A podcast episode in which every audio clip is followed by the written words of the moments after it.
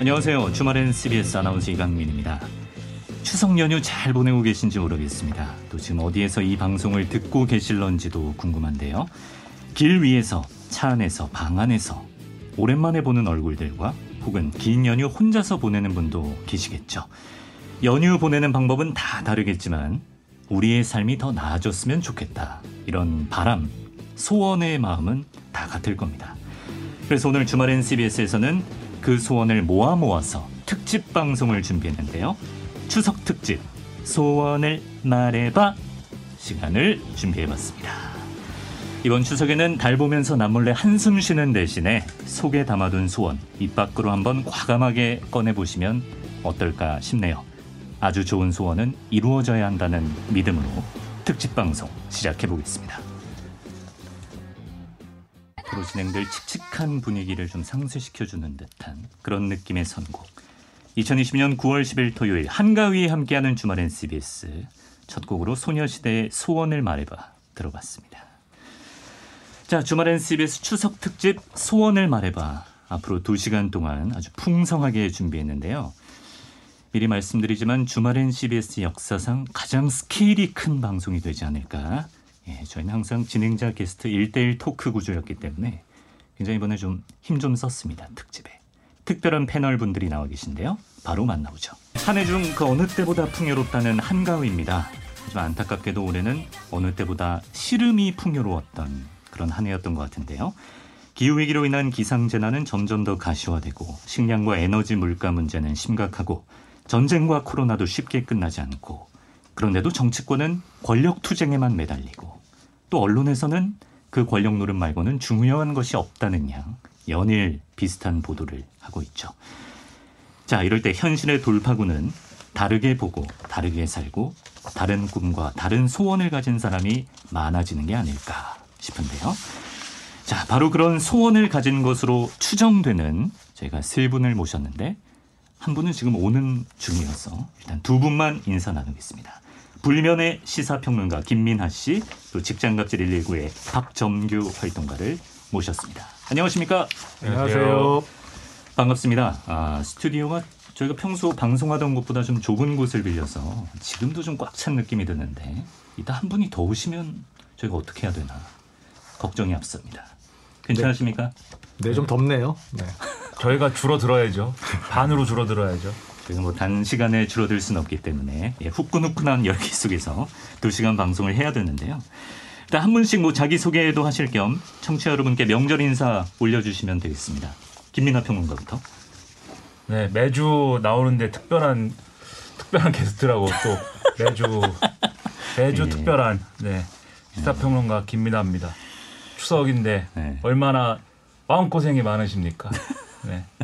가족들을 만났는데도 마음 고생이 많고 예. 음식들이 이렇게 많은데 내가 먹으면 또 살이 찌지 않을까 생각하면서도 넌 언제 결혼하니 언제 시집하니 아. 애는 언제 낳니 예. 그렇게 갖고 되겠니 뭐 이런 얘기 들으면서 내가 먹는 걸 제대로 먹지도 못하고 네? 이런 얘기나 들어가면서 집에 왔어야 되는가 이런 아, 이런 시름 네, 이 주말엔 CBS를 들으시면서 이강민의 꿀 같은 목소리를 들으시면서 다 잊어버리시기 바랍니다. 첫 곡으로 소녀시대 노래 듣길 참 잘했다. 라는 생각이 벌써부터 들고. 또 담당 PD의 페르소나답게 저희 주말엔 CBS 고정 게스트 중에서는 유일하게 오늘 초대를 아, 받으셨습니다. 페르소나예요? 그럼요. 예, 얼마나 좋아하는데요. 페르소나. 네. 자, 그리고 박점규 활동가님 반갑습니다. 소개해 주시면 네, 직장갑질 119라는 시민단체에서 어, 상담하고 또 언론에 알리고 이런 일을 하고 있습니다. 박정규 운영위원이고요.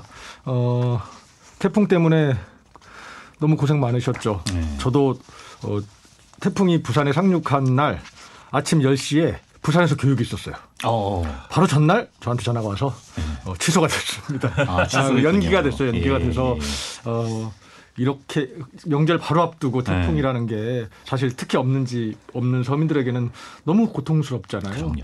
어, 사- 너무 서러운 명절을 보내시는 분들 많을 것 같아서 음. 일단 위로 말씀 드리고 힘내셨으면 좋겠고 음. 정부가 이럴 때일수록 역할을 더 많이 해서 이분들이 극단적 선택을 하거나 어, 시리에 빠져 있지 않도록 음. 했으면 좋겠다는 말씀 전해드립니다. 네, 한가위를 계기로 해서 이 이후로는 좀 좋은 일들이 더 많아졌으면 좋겠습니다. 아, 혹시 두 분은 작년 추석 요맘때쯤 어떤 뉴스들이 우리나라에 많았는지 기억하십니까? 어제도 생각이 안 나는데 무슨 작년을 기억을 하고 있어요. 어제 뭘 먹었는지 뭐 어제도 가물가물하다. 아, 네. 예, 아직 그러실 때는 아닌 것 같은데. 예. 뭐 어제 생각 안 나죠. 예. 박정규 활동가님은 기억나시는 거 있으세요? 어, 정권 끝나가는구나. 아, 아, 그렇죠. 5년 다 돼가는데 뭐 제대로 해놓은 일도 없고 직장 갑질은 여전하고 정치도 개판이고 뭐 이런 기억을 했던 아. 생각 생각이 납니다. 네. 뭔가 톤이 김민하 평론가 한 분으로도 좋겠는데 그동안 예, 비슷한 분이 나오신 것 같아서. 아, 저는 최대한 낙관적인 얘기만 해야 될 것 같아요. 뭐 그러니까 오늘 여러 비관을 말씀하셔가지고 일단 뭐 해봐야죠 방송. 네, 아름다운 세상입니다. 네. 그럼요. 예. 근데 저희가 그래서 혹시 뭐 궁금하실까봐 작년 추석 요맘때쯤에 그 헤드라인을 몇 개 뽑아봤는데 일단 코로나가 기승. 어, 근데 이때 신규 확진이 1,729명이었대요. 지금에 비하면 굉장히 적네요. 그때 이맘때쯤에. 믿어지지 않네요. 네. 그리고 그때 영국과 백신 교환했다는 헤드라인도 있었고 수도권 10명 중 6명은 주택 매매 전세값 추가 상승을 전망했습니다. 약간 좀 빗나간 부분도 있는 것 같고 상반기 국내은행에서 개설된 마이너스 통장이 65만 개다 이런 뉴스도 있었고 어, 불안전 취업자 3명 가운데 1명은 경제의 허리에 해당하는 30대 40대다 이런 소식. 아 그리고 이제 말씀하신 대로 박정규 활동가님 말씀대로 정치권에서는 작년 요맘때 대선 후보를 뽑는 경선이 또 있었던 것 같고 이런 일들이 있었는데 자 이런 헤드라인으로 보건데 1년 새 우리나라 세상이 좀 좋아진 것 같습니까? 활동가님께서는 제일 속상한 건 뭐냐면요. 네. 이 자리 나오기 직전에 제가 보- 저희 카톡 상담하는 카, 익명 카톡방이 있어요. 직장 네. 갑질 19. 네, 네. 그 방을 봤는데 어떤 분 한 분이 코로나에 걸렸는데 그냥 나오라 그랬대요 사장님이 추석 음. 추석 대목 앞두고 어디 가, 뭐, 어 쉬냐? 나와라. 그냥 감기 검사 받지 말고 감기로 나와라. 출근해라. 네 아. 이렇게 했는데 요즘 뭐 1년 전만 해도 걸리면 그래도 출근해라는 사람 없었잖아요. 그럼요. 지금은 걸리면 출근해라. 이런 게 됐으니 뭐 좋아졌다고 말을 할 수가 있나요? 가끔씩 포털에서 그런 기사 보면 정말 기가 차는데 우리 활동가님께서는 그런 제보를 많이 받으시겠네요. 네. 맞습니다 알겠습니다. 자, 그래서 아직 우리나라가 더 나은 사회가 되기 위해서는 갈 길이 멀다. 뭐 많이들 공감하실 것 같은데요. 그래서 오늘 이 패널 분들을 모신 겁니다. 정치, 비정규직, 노동 이슈에 깊은 관심을 가지고 대안을 만들기 위해서 동분서주에 온또 앞으로 한 분 더 오실 분까지 해서 세 분과 함께 우리 현실에 아직은 없는 것 같지만 어, 있다면 훨씬 신나고 생기 넘치게 살 수도 있을 소원에 대해서 이야기를 해보겠습니다. 오늘 제 얼굴이 보름달이다 생각하시고 저한테 말씀하시면 되겠습니다. 자 어느 분부터 소원을 털어놓으시겠습니까? 제 소원은 네. 어, 우리 옛날에 야자 시간 같은 거 있잖아요 네. 네. 사실 학교 다닐 때 뭐 선배 음. 애들이 막 괴롭히고 못살기 굴고 막 이랬을 때 또 어쩌다 야자 타임 하면서 거꾸로 음. 어, 후배들이 선배들한테 반말할 수 있게 하는 뭐 그런 시간도 있고 그러잖아요. 네. 저는 직장에서 어, 갑질 당하고 억울한 일 당하는 우리 그 부하 직원들이 네. 상사들 상사가 돼서 네. 그 부하 직원 한번 어, 대해줬으면 좋겠다. 어? 이런 꿈을 지금 이번 추석 때 어. 꾸고 있습니다. 네. 단순히 뭐 야자하는 정도가 아니라 아, 그렇죠. 지위 자체가 좀 바뀌는 네 맞습니다. 오, 그런 소원을 갖고 계시군요. 아, 지위가 바뀌어야 돼요? 네 바뀌어야죠. 어. 아, 저는 좀 이- 예를 들면은 저처럼 말단 말단의 사원이 돼가지고 네, 네. 사장한테 얘기를 하는 거죠. 어이 김 사장, 어? 아. 월급을 이거밖에 못 넣겠어? 이렇게 아 그것도 괜찮습니다. 아 좋네요 이것도. 네. 아. 김 사장 경영 능력이 이거 정도여선 되겠어? 아, 그렇게까지? 이렇게. 아, 네, 어, 좋네요. 경영 능력에 대한 지탄까지. 네. 네, 박정규 활동가님이 그런 소원을 가질만 하니까 가지신 거 아니겠습니까? 지금 현실이. 네 오늘 지금 추석인데요. 어 이제 시- 식구들 만나서 네. 직장 다니는 어, 뭐 딸 아들 뭐뭐 조카 이렇게 만나잖아요. 네. 근데 거기 가서 회- 저 회사에서 이런 욕 먹고 살아요. 이렇게 얘기하는 사람 아, 있을까요? 말 못하죠. 아무 아무도 없거든요. 아, 예. 그러면 결국 그냥 야 그래도 넌 지- 직장 다니니까 다행이잖아. 요즘 어. 백수가 천진데 이런 얘기 들을 거란 말이죠. 그렇겠죠. 그런데 어 작년 한 해만 네. 어, 근로복지공단에 유족 보상 신청을 한 음. 그래서 그 산재보험으로 그러니까 쉽게 얘기하면 회사 다니다가 네. 자살을 하신 거예요. 극단적 선택을. 음. 그 유족들이 산재 아, 근로복지공단에 예. 보험 청구를 했는데 네. 그 인원이 근로복지공단만 158명이었어요. 그 공무원연금공단 26명. 그럼 사학연금공단, 뭐 군인연금공단, 어선원까지 보험이 이렇게 다섯 개가 있거든요. 네, 네. 그러면 쉽게 얘기하면 1년에 200명이 네. 직장 다니다가 목숨을 끊고 계시다는 거예요. 직장 다니다가 상사의 갑질로 인해서 꼭 그것만 아니겠죠. 스트레스도 있고. 그렇지만 산재 신청을 했다는 것은 네. 회사 때문에 내가 자살을 했다는 거잖아요. 내 남편이 혹은 내 누, 누군가가 내 그렇죠. 자, 네. 자녀가 예, 예. 그게 처음 기록 나왔거든요. 작년 저희가 의원실을 통해서 어, 공단의 자료를 받았는데 거의 200명이에요. 직장 내 괴롭힘 금지법 만들어주고 좀 좋아졌다고 생각했는데 음. 1년에 200명이 그냥 정신과 병원 가고 이런 정도가 아니라 음. 목숨을 끊는 나라다. 음. 이게 정말 너무 서, 서, 서글프고 속상합니다. 그런 선택까지 가신 분이 200명이니까 네. 실제로 뭐 갑질이나 이런 부당한 대우를 받으신 분들은 얼마나 많겠습니까? 그렇죠. 네. 얼마 전에 어, 세종시 공무원 구공무원 극단적 선택하셨잖아요. 네. 그래서 부산하고 과천에서 또그 소방관 분들 음. 근데 이분들이 유서를 남기신 게 없어요. 유서를 안 남기시면 예. 그냥 추정 이렇게 모르잖아요. 어떤 일 그렇죠. 때문에 그랬는지. 예, 예. 근데 이제 유족들이 네. 핸드폰 찾고 이메일 찾고 뭐 복원해 가지고 확인해 보니까 직장에서 받은 괴롭힘을 호소하는 토로하는 얘기들이 있는 거죠. 근데 만약에 그런 걸 도와줄 사람이 없었으면 네. 그냥 그 직장을 괴롭힘 당하고 혼자 있다가 돌아, 돌아 가신 분들은 더 많을 거라는 거죠. 음. 유족이 그걸 찾아내서 보상 신청을 한 분만 그 정도니까 음. 사실은 이건 너무 무서운 사회 아닌가요? 무서운 사회네요, 정말. 예. 이 직장에서 스트레스 주고 괴롭힘하고 어, 이 정도의 갑질도 굉장히 많은 것 같고 더 뭐랄까요 스케일이 큰 갑질도 좀 오래 벌어 있지 않았습니까? 그 대우조선 해양에서 그 부지회장님 유치한 부지회장님이라는 분이요 네. 하청노조에 음. 그분이 스스로 새창살을 만들어 가지고 들어가서 용접을 하고 같이 하셔서 한 달을 지내셨잖아요. 그렇죠. 그분하고 제가 통화를 했어요. 들어가신 다음 날인가 바로. 네, 네. 그래서 어떠세요? 뭐 이러저런 얘기를 여쭤봤는데 예. 그분이 대우조선에서도 손꼽히는 최고의 용접 기술자예요. 어, 그런데 지난 5년 동안 월급이 계속 줄어드는 거죠. 네.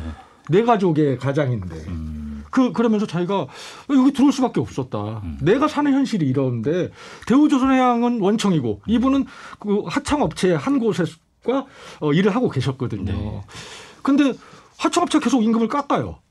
그리고 주던 상여금을 안 줘. 음. 그래서 월급이 우리나라 최고의 용접 기술자가 200만 원 남짓 받아. 저는 그 사실도 이번에 처음 알았어요. 음. 이렇게 깎여서 200만 원 받는다니. 네. 그 위험한 일을 하고 있는 최고의 기술자를 이렇게 대접, 대접하는 이게 말이 되나. 음. 거기다가 대수주가 돌아오고 뭐 막 이렇게 근데 일할 사람이 없어요. 음. 다 플랜타로 나가버렸어요. 네. 돌아오질 않아요. 그래서 그, 저- 그걸 호소하러 들어갔는데 이런 분들에게 손배를 막 몇백억씩 지금 손해배상 청구를. 네. 예. 도대체 이게 이거 누가 하고 있죠? 실제로 이 기성금을 주고 그 하- 하청업체에 대금을 주는 거는 원청이잖아요. 예. 이 배를 팔아서 돈을 버는 것도 원청이고 음. 그리고 이 하청 노동자들만 이런 고통을 받아야 된다는 게 말이 되나? 음. 그래서 저희는 원청을 갑 of 갑이다. 갑 of 갑. 예, 갑 of 갑. 네. 갑 중에 왕인데 니네가. 근데 원청을 왜 책임 안 지냐? 어, 이래서 이 문제가 좀 우리 사회에 음. 원청, 갑 of 갑, 원청의 책임을 좀 묻는 사회가 됐으면 좋겠다. 음. 이런 소원을 말씀드립니다. 왕이라는 게 왕이 혼자서 왕이면은 네. 소용이 없는 거죠. 예를 들면 제가 우리 집에 가서 네? 은평구 네? 네. 은평구에 가서 네. 네. 난 왕이다 이렇게 혼자 얘기한다고 어, 예를 들어 혼자 사는데 네. 아, 나는 이 집의 왕이다. 네, 집에 들어가서 어, 여기는 김민아 공화국이다 이렇게 선포를 한다고 해서 네. 그 김민아 왕국이라고 한다고 해서 왕이 되는 건 아니잖아요. 그러니까 신하도 있어야 되고 왕으로 모시는 사람들이 있어야 왕이 되거든요. 음. 근데 그 파업할 때를 기어, 이 돌이켜서 생각을 해보면은 네. 그 같은 노동자가 그렇게까지 해서 거기서 어- 어떤 극한 투쟁을 한 거지 않습니까? 배에다가 건조 중에 배에 들어가가지고. 그렇죠. 그런데 거기에 대해서 이제 여러 가지 얘기를 언론이나 뭐 이런 데서 한단 말이에요. 음. 넌왜 그렇게 극한 투쟁을 하는 것이냐, 뭐를 노리고 하는 거냐, 의, 도가 뭐냐부터 시작해서 네. 그렇게 갖고 국민들의 공감을 받겠느냐, 회사가 살아야 너도 사는 것이다, 뭐 여러 가지 얘기를 막 합니다. 음. 그리고 이렇게 극한 투쟁을 하는 사람들에게 본때를 보여야 다시는 이렇게 안 한다, 뭐 이런 걸 이런 얘기를 막 쓰고 하는데, 음. 근데 저는 그런 걸 보면서 그걸 뒤집어서 생각을 해봐야 되지 않나라는 생각을 많이 해요. 그러니까 그런 걸 모르겠습니까? 이렇게 해가지고 나도 힘들고 회사도 힘들겠죠. 음. 배를 점거했으니까 그런 힘든 걸 모르고 뭐 노동자가 하겠습니까? 아시겠죠. 예. 왜 하는 거냐 저렇게 음. 저렇게까지 해야 되는 이유가 있으니까 하는 거 아니겠어요? 음. 근데 저는 그 사진을 딱 보니까 그분이 이제 뭘 팻말 같은 거 하나 들고서는 그걸 네. 하고 있는데 처음에는 그 팻말의 메시지가 좀 날마다 바뀌기도 하고 했던 것 같은데 나중에 음. 보니까는 이렇게 살 수는 없지 않습니까? 이렇게 써 있더라고요. 그러니까 그게 사실은 답이거든요. 음. 이렇게 살 수는 없어가지고 그렇게 하고 있는 건데 음. 그러나 지금 말씀하신 것처럼 가보부 갑과 왕의 시선으로 보면은 이렇게 사는 게 답인 거죠. 음. 이렇게 사는 게 답인 건데 그럼 이렇게 살 수 없는 사람들은 어떻게 해야 됩니까? 음. 그 그거를 좀 봤으면 했는데 진짜로 가보고 바- 갑이어서 그런지 왕이어서 그런지 음. 그 얘기를 잘 안 해가지고 마음이 아팠습니다 저는. 그게 박정규 활동가께서 처음 말하셨던 소원의 뜻이네요. 예, 갑과 을이 서로 입장을 바꿔서 한번 생활해봤으면 좋겠다. 네. 예. 을갑 관계. 갑을 을갑 관계. 아니고 을갑 관계 한번 만들어서 에, 우리 대우조선 하청을 아니 그 하이트 진로 그 농성하시는 분도 마찬가지인데 그렇죠. 예. 어, 원청 앞에서 아무것도 권리가 없어요. 음. 정말 갑을 관계라고 말씀하셨지만 제일 이 사회가 답답하고 열받는 게 뭐냐? 예. 이제는 갑을 관계로 설명도 아니 뭐 갑을 병정해갖고 끝도 없이 무기경신. 예, 서로 막 이렇게 갑을 서로 갑을 관계 속에 또 다른 갑을 관계들이 있고 막 그래가지고 음. 더 복잡해졌는데 이렇게 이럴 때는 이럴 때는 정말 어떤 선명한 어떤 그 갑을 관계의 정리가 좀 필요하거든요. 누가 네. 누구 편이고 누가 어느 쪽에 있는지를 정리를 어, 해줘야 되는데 예, 예. 그런 거를 정치와 언론이 해줘야 되지 않습니까? 네. 근데 막 갑을 관계를 뒤섞어 가지고 신문을 보면은 네. 사장님이 이미 을인 것 같아요. 어떤 신문을 보면 아. 사장님이 이미 을이고 아. 뭐 강성 노조가 이미 갑인 사회에 이미 그러니까 네. 소원은 이미 이루어졌습니다. 축하드립니다. 아, 오늘 낙관적으로 하시겠다는 게 네. 이런 식으로 아유, 하시겠다는 벌써 거예요? 이루어졌네 소원이. 네. 아, 아, 정말 비꼬기의 끝판왕이었어요 방금. 아니 왜죠? 야. 저 진심을 다해서. 네. 이미 소원은 이루어졌다. 일부 매체들을 보면 예.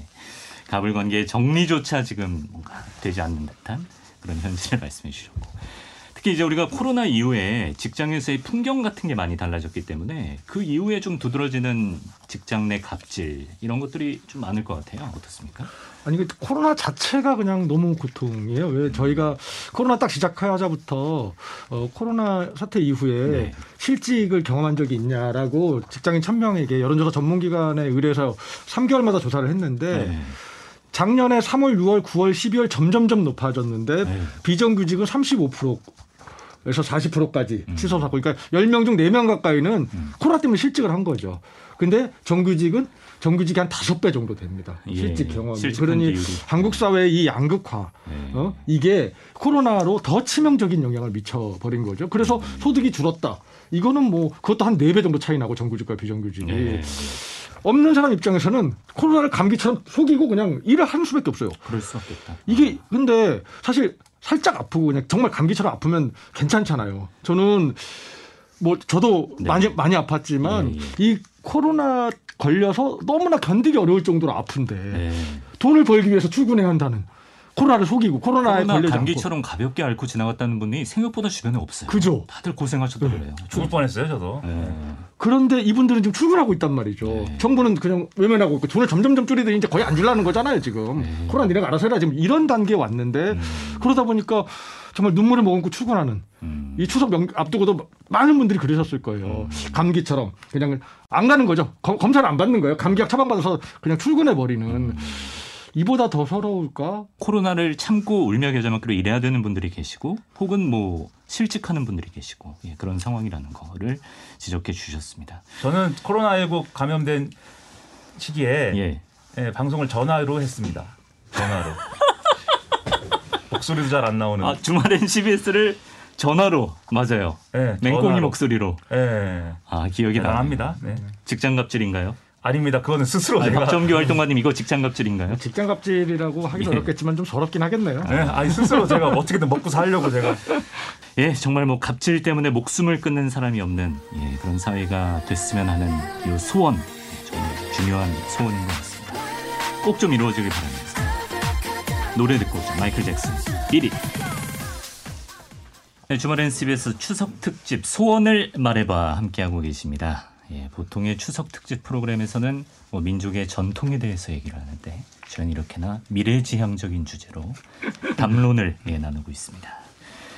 자, 그 노래가 나가는 동안 어, 마지막 예, 퍼즐이 맞춰졌어요. 예, 제가 기다리던 류하경 변호사가 함께 하셨습니다. 자기소개 겸 또 청취자분들께 명절 인사를 한 말씀 해주신다면. 아, 예, 안녕하세요. 저 류하경 변호사라고 합니다. 저는 뭐 노동사건 주로 많이 하고요. 음. 일반 사건도 여러 가지 많이 하고 있, 긴 합니다. 예. 아, 지금은 그 관악구에서 밝은 책방이라고 책방, 동네 책방도 같이 하고 있거든요. 어, 예. 밝은 책방. 예, 이 기회에 홍보를 좀. 여기 분위기도 좀 밝게 만들어 주시면 좋겠습니다. 예, 오시기 전까지 굉장히 어두웠기 때문에. 예. 예, 그렇습니다. 네. 참고로 제가 학창 시절 때 좋아했던 어떤 여하구의 이름과 동명이인이셔서 아, 94년 MBC 드라마 질투 여주인공 이름이 하경이었습니다. 제가 좀 그렸던 이미지가 있었는데 예, 일단 저랑 같은 염색체의 게스트가 예, 들어와서 뜻밖의 깜짝 죄송합니다. 놀랐습니다. 아닙니다. 예, 반갑고요. 자, 어, 계속해서 세 분의 소원, 두 번째 소원을 한번 만나보겠습니다. 김민아 평론가, 김민아 음, 평론가의 다른 분들이 너무 이제 무거운 소원, 어. 너무 이제 스케일이 큰 소원을 말씀하실 것 같아서 음. 또 소박한 소원으로 갖고 왔습니다. 소박한 소원. 들어보죠. 진심을 말하면 그게 진심인 줄 아는 능력이 있었으면 좋겠다.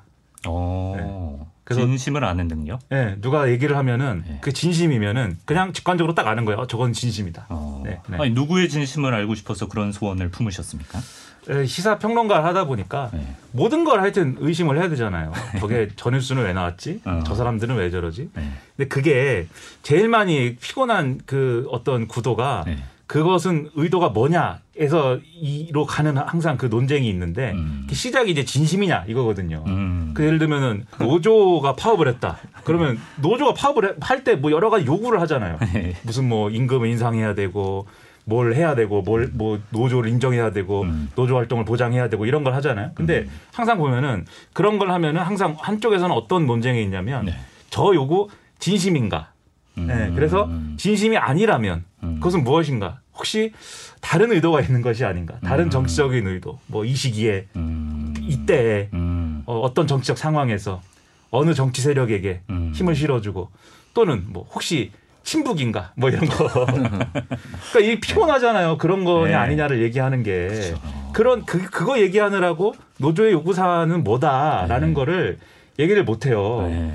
그런 게 너무 피곤하고 그리고 정치권에서도 무슨 정치인이 무슨 발언을 하잖아요. 네. 그러면 저 발언은 진심인가 아니면 그 뒤에 뭐 배우의 노림수가 있는가 어. 이거 얘기하느라고 그 사실 그거 풀어주시는 게 시사평론가의 역할 아닙니까? 그렇죠. 네. 근데 이제 시사 평론가들도 네. 저는 그래도 그나마 그 발언한 것의 액면을 가지고 좀 얘기를 하려고 노력을 하는데 네. 잘은 안 됩니다만 음. 그런 노력을 하는데 시사 평론가 내지 뭐 정치인들은 그 액면 가지고 얘기 잘 안 합니다.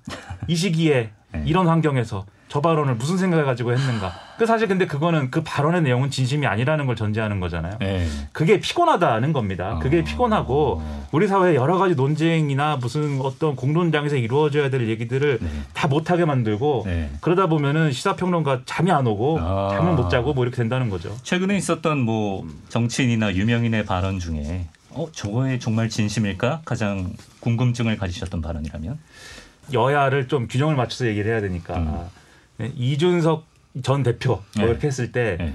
무슨 무슨 행위를 했다는 게 여러 가지 나오잖아요. 그렇죠. 지난번에 보니까 네, 이준석 전 예. 대표가 갓에 갓을 쓰고 도포를 입고 네네. 무슨 제사를 지내고 있다. 네.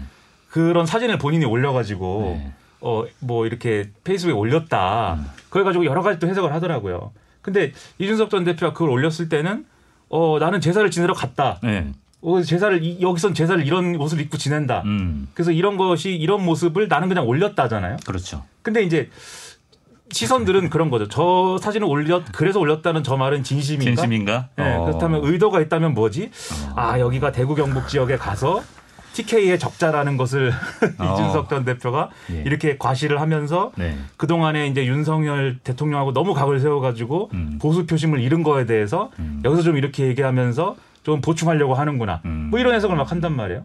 그렇죠. 해석이 해석을 낳고. 근데 대구 경북에 있는 유권자들이 이준석 전 대표가 가 쓰고 도, 두루마기 입은 걸 보면은 마음이 풀어질까요? 저 여러모로 그런 게 아, 네. 그런 의미에서 진심을 알고 싶다. 네, 야당 그리고- 쪽 발언은요. 네.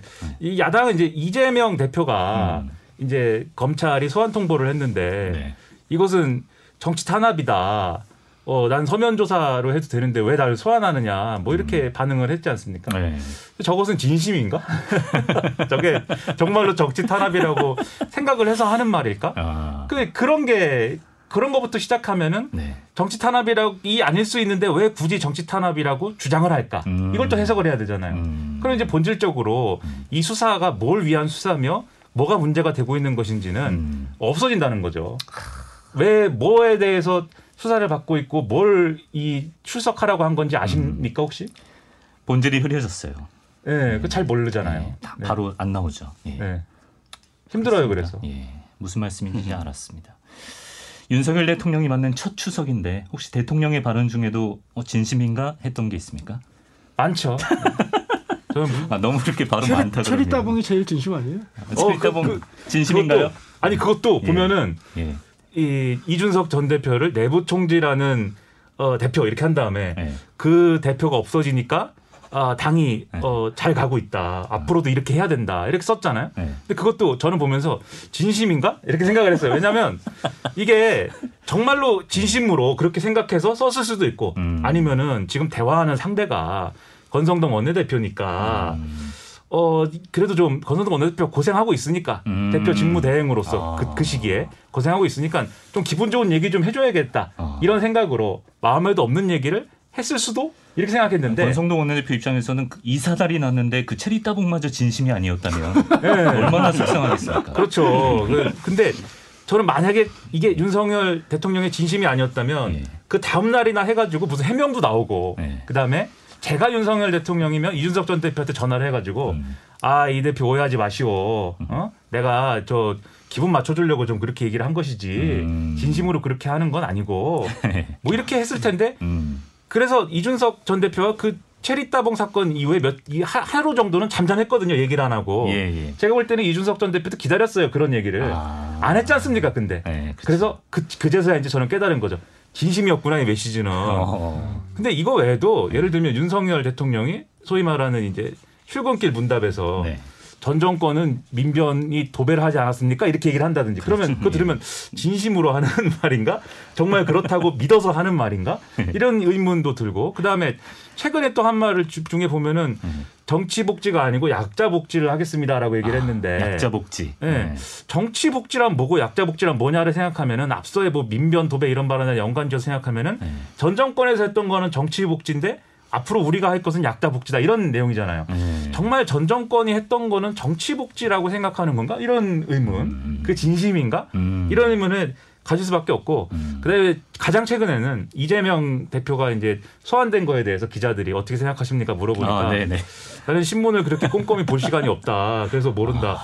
이것은 진심인가? 왜냐하면 네. 신문을 꼼꼼히 보지 못했다라고 하는 말을 진심으로 하고 있다면 대통령이 네네. 그거는 큰일 아닙니까? 신문을 대통령이 신문도 보지 않으면 어떻게 하는 거지? 그, 심지어 그, 뉴스는 일면감 아니었어요? 네, 그러니까 네. 그렇게 크게 났는데 신문을 음. 대통령이 보지 않으면은 그 뒤에 있는 음. 우리 저 예, 박정규 예, 박정규 운영위원님이 좋아하는 그런 뉴스들 있지 않습니까? 노동자가 갑질을 당하고 뭐 이런 뉴스는 거의 뭐 볼 수 없는 것인데 네. 아 이거 걱정이 아. 엄청나게 되고 큰일 아닌가 이것은 정말 나중에 뭐 진심 판독기 이런 코너 하나 만들어 드려야겠어요. 아니 근데 예. 진심 인 것만 알았으면 좋겠다라는 생각을 왜 했냐면 사실 우리가 지금 말한 취지대로 하면은 음. 그냥 딱 얘기를 들었을 때 사람들이 거짓말을 안, 해, 안 하면 되는 거잖아요. 그렇죠. 예. 네. 그리고 이상적으로는. 우리가 참인지 거짓인지를 판단하면 되는 거잖아요. 음. 그렇죠? 그런 생각 안 해보셨습니까? 근데 그러면 좀 불편하기도 할 것 같아요. 그죠? 이강민 아나운서도 얼마나 거짓말을 많이 합니까? 오늘 평론 최고였습니다. 예. 오늘 너무 좋았습니다. 네, 예. 이런 말. 또는 제가 박병, 박정규 운영위원님한테 예. 언제 식사 한번 하시죠? 뭐 이렇게 얘기하는. 아, 네. 네. 절대 안 하겠다는 얘기인가요? 아니 뭐 근데 예를 들면 아, 그런 얘기였어요? 아, 네네. 이런 얘기를 하면은 예. 이런 얘기를 하면은 그 예를 들면 참거짓을 판별할 수 있고 거짓말을 못하는 사람은 이런 말을 못하는 거잖아요. 착한 거짓말도 있어야 되죠. 네, 그러니까 속아주기도 하고 뭐 거짓말도 할 수 있는데 음. 근데 진심인 걸 몰라도 음. 그러니까 진심이 아니더라도 우리가 음. 그래 진심이는 아니지만 이런 얘기는 할 수 있어 이렇게 생각할 수 있는 또 여유가 있어야 되기 때문에 음. 진심인 것만 느꼈으면 좋겠다. 음. 사실 말씀 들으니까 약간 좀 거짓말 탐지기 AI 같은 게 하나 생겨가지고 네. 그동안 뭐 대통령이 한 말, 뭐 그다음에 여야 대표가 한 말 중에서 네. 진실이 아닌 걸로 드러난 것들의 비율 이런 걸 딱 체크해갖고 아 요번 거는 아마도 거짓말의 확률이 한 80% 됩니다. 아. 이렇게 되면 네. 이제 평론하실 자리가 없어지시는 거죠. 그렇죠. 네, 아, 평론가의 아, 자리가 없어지죠. 그러면 안 아니죠. 되겠네요. 네. 네네. 아니 근데 진정한 평론가의 자리로 돌아가는 거죠. 이 평론가가 맨날 이게 네. 아, 진, 추측. 네, 진심이 아닐 진심일 수도 있고 아닐 수도 있는데 진심이 아니면 이런 의도다. 이걸 설명하는 게 아니고 네. 저 말을 함으로써 어떤 일이 일어난다. 네. 그 일은 이런 효과를 가져올 것이다. 그런 얘기를 해야 되는데 네. 그게 평론가의 자기 자리 아니겠습니까? 그렇군요. 네, 평론가 예. 일을 더 잘하기 위해서라도 진심인 것을 느낄 수 있어야 한다. 자, 조용히 계신 우리 류하경 변호사님. 예. 어, 변호사님께서는 이 사람이 진심인지 아닌지 좀 꿰뚫어보는 직관이 있으신 편인가요? 아. 그런 평론가님처럼 직관은 우리 지구인들에게는 없죠. 어, 지구인 모두에게 예, 우리 모든 지구인들에게는 없는 것 같고요. 예. 그리고 그 김인환 평론가님은 충분히 되게 피곤하실 것 같아요. 저는 진심인지 여부에 대해서는 음. 크게 상대적으로 아, 네. 크게 관심이 있진 않고 어. 진실이 무엇인가에 대해서 관심이 많이 있죠. 그 실체적 진실이 무엇인가 어. 1단계. 예. 그 다음 단계로는 그 실체적 진실이 정의라거나 상식이라거나 음. 뭐 구체적으로는 헌법이나 법률이라거나 예. 좀 추상적으로는 공평이라거나 네. 공정이라는 네. 그런 가치에 부합하느냐 음. 어, 이런 평가를 좀 하는데 아까 관심이 있고요. 말씀하신 본질이죠. 예, 그게 본질이고 음. 그래서 저는 진심이냐 이 사람의 진정성이 무엇이냐 네. 의도가 뭐냐 동기가 뭐냐 음. 이런 것들에 시간을 많이 할애하지는 않는 것 같아요. 음. 왜냐하면 어, 일례로 이런 경우들이 있어요. 제가 내부 제보, 그 회사 내부의 비리 같은 제보들을 아. 종종 받는데요. 네네. 뭐 노조도 마찬가지고 네. 일반 직원들도 회사 내부의 비리들을 변호사한테 제보를 많이 합니다. 음. 이거 공익신고자 보호법에 따라서 그런 절차들도 있는데 네. 보면 순수한 제보자라는 것이 과연 존재할까? 어. 그렇지 않거든요. 그러니까 따지고 들어가면 음. 이 사람의 진심과 동기나 의도는 사적인 이익과 굉장히 많이 결부가 되어 있습니다. 네. 근데 우리 사람이라고 하는 것은 굉장히 복잡 다양한 감정을 가지고 있기 마련이고 음. 그런 사람의 진심이라고 하는 것은 딱 이 사람은 무슨 의도야, 음. 이 사람은 무슨 이유 때문에 이렇게 하는 거야라고 무자르듯이 그렇게 하기는 좀 어렵거든요. 네. 그 복잡 다양해요. 그러니까 이 사람 마음 속에는 네. 회사 내부의 비리를 고치고 싶다는 정의로운 마음이 한켠. 네. 또한 가지는 회사 안에서 내가 너무 왕따 당하고 서러웠어, 복수하겠어. 어. 또 하나. 그리고 내가 좀 히어로 한번 돼보고 음. 어릴 때 꿈이었던 TV에 나와서 기자회견장에서 내 얼굴도 보여주고 이런 것도 있어. 음. 우리 다 마찬가지입니다. 그렇죠. 여러 가지 감정들과 동기와 이유가 네. 서로 농도를 달리하면서 다 뒤섞여 있는 게 인간이에요. 아. 그래서 그 진심에 대해서 탐구하는 것은 심리학자들에게 맡기고 어. 저는 이제 법률가이기 때문에 실체적 진실을 발견하는데 많이 노력하는 편이에요. 제가 대학에서 네. 전공이 심리학을 아 그래서 그래서 이제 저 같은 그러니까 심리학과는 사실 관계가 없고 예. 내가 시사 평론가들은 예, 예. 리 변호사님 이런 말씀하시잖아요. 예. 그럼 무슨 생각을 하느냐? 예. 리 변호사님의 저 말은 진심인가? 아. 저런 멋진 멋진 말들은 끝이 없어. 멋진 말들은 무슨 생각으로 하는 예. 거지? 이렇게 아 큰일 났습니다. 그러니까 지독하네요. 정말. 그러니까 변호사님처럼 고독하게 이 법, 법과 정의를 위해 싸우는 변호사는 사실 세상이 뭐라 하든 자기 갈 길을 가면서 진실을 탐구하면 됩니다. 예. 근데 세상에 무슨 여러 가지 말들을 예. 신문, 뭐 뉴스, 그다음에 무슨 뭐 논쟁, 뭐 담론 이런 거를 계속 다루다 보면은 예, 예. 그 악순환에서 빠져나오질 못해요. 그래서 저는 리 변호사님 부럽, 부럽습니다. 어떻게 제가 로스쿨에 가야 되는지. 아유, 그또 한 가지 이제 좀 시사적인 면에서도 어, 네. 일반 시청자, 네. 뭐 청취자 입장에서 제가 말씀 좀 드리고 싶은 아, 것은 좋습니다. 이제 평론의 영역이 네. 우리 전 국민이 주체가 되는 것으로 뒤바뀌고 있습니다 시대가. 음. 그 김민하 평론가님처럼 이제 훌륭하신 분들 아닙니다. 네. 뿐만이 아니고 진심인가? 이제 일반 모든 국민들 아 이거는 네. 체면 진심이- 진심이야. 체면서를 한번 걸어봐야 될 것 같습니다. 예, 예. 그래서 이제 전 국민들이 다 이제 비평을 하고 평론을 하는 역할에 있다 보니까 음. 정치적인 피로도가 예전에 비해서 상당히 많이 쌓이는 경향들이 맞아요. 있습니다. 예. 그 일례로 이제 조국 일가에 대한 수사 그 당시에 우리가 너무 불필요한 정쟁과 논쟁과 대립에 빠졌던 이유가 예. 진실, 진, 진실이 무엇인가에 대해서 관심을 가지기보다는 음. 진심, 정치적인 의도, 음. 어떤 동기 이런 데 너무 치중을 하다 보니까 전 국민이 갈라지는 현상. 이게 참 실체적인 진실이 무엇인가 그리고 불법적인 면이 있으면은 뭐 제대로 합당하게 책임을 지고 처벌을 하고 이렇게 한 단계 넘어가고 난 다음에 음. 그 다음 단계에서 이 수사의 동기에 대해서 우리가 평론하고 음. 토론해 보는 시간이 가- 있었더라면 좀더 네. 차분했지 않을까 이런 생각이 드는데 네. 지금도 그런 점이 좀 아쉽고 지금도 또 뭐 비단 뭐 민주당뿐만이 아니라 윤석열 대통령 장모 이슈부터 시작해서 지금 김, 김건희 여사도 여러 가지 이슈들이 있잖아요. 그렇죠. 또 조국 사태 때처럼 동기가 뭐냐 정치적으로 공격하는 거냐 뭐 뭐 진정성이 의심된다 고발의 진실성이 참 우려스럽다 네. 이런 말들의 향연이 벌어지기 시작하면 네. 이 고위층의 불법 행위는 네. 처벌하기가 대단히 요원해집니다. 아. 이 사람들은 일부러 이런 그 국민들의 어떤 동기, 음. 진심, 네. 논쟁을 앞세워 가지고 뒤로 빠져버리는 결과들이 자꾸 생길 수가 있어요. 그래서 너무 지나치게 네. 진심이라거나 정치적인 의도에 대해서 우리가 음. 비평하는 것도 음. 조금 자중할 필요가 있겠다. 음. 우선은 법과 상식, 네. 공평과 공정에 맞는지의 네. 이 잣대를 들이대서 네. 평가와 책임을 지게 하고 네. 그 다음 단계로 아 이, 이- 이때는 이 정치적인 의도가 좀 이런 건 있었던 것 같아. 음. 서로 토론하는 시간이 그 다음으로 이어지면 좀 더 건강한 민주주의 공론의 장이 될 수 있지 않을까. 음. 이런 또 평론가님 앞에서 건방진 말씀을 말씀. 좀 아닙니다. 아닙니다. 이런 훌륭한 말씀만 말씀해 주시는 게 얼마나 좋습니까? 그럼요. 이런 분들만 있으면 제가 무슨 그런 고민을 하겠습니까? 어, 사람의- 진, 진심인 네. 것 같아요. 네, 그러니까 진심. 누가요? 누가요? 네. 지금 말씀하신 게 진심입니다. 아, 아니 진심이죠. 네. 아니 다들 이렇게 생각을 하시고 네. 뭐그 어, 진심인지 아닌지는 별 중요하지 않다. 음. 이, 이 시- 실체적인 거에 대해서 얘기를 하자. 무슨 고민을 하겠어요?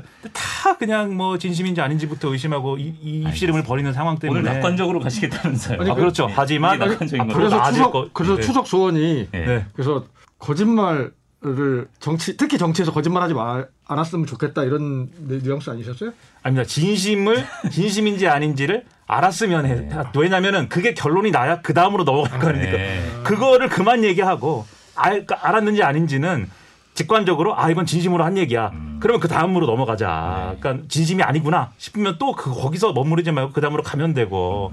저는 저는 개인적으로 한 거짓말 세 번 하면 그냥 국회의원직 박탈시키고 그냥 장관직 박탈시키고 이러면 좋겠네요.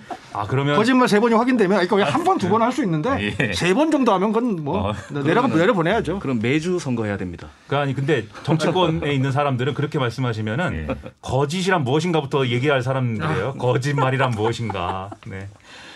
어, 박정규 활동가님 팔짱 끼고 가만히 계시다가 갑자기 급발진을 한번 하셨어요. 예, 세 분이 진심과 진실과 뭐 사람의 말과 감정과 여러 가지 요즘 철학적인 얘기가 된 것 같기도 하고 그렇습니다.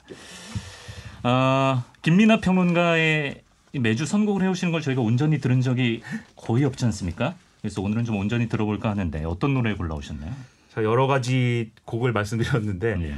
네, 마지막 리스트에 있던 전람회의 취중 진담. 네. 아, 명곡이죠. 네, 술을 먹어야 진심이 나오는 것인가에 대해서. 네. 정치권 보면 꼭 그런 것도 아닌 것 같은데. 근데 술 먹고 잘못 트위터에 쓴다거나 이래가지고 논란이 된 사례는 있는데 예. 진심이겠죠? 네. 알겠습니다. 아, 전람의 취중 진담 듣고 저희는 잠시 후 7시 2부에서 또 세 분과 함께 돌아오겠습니다.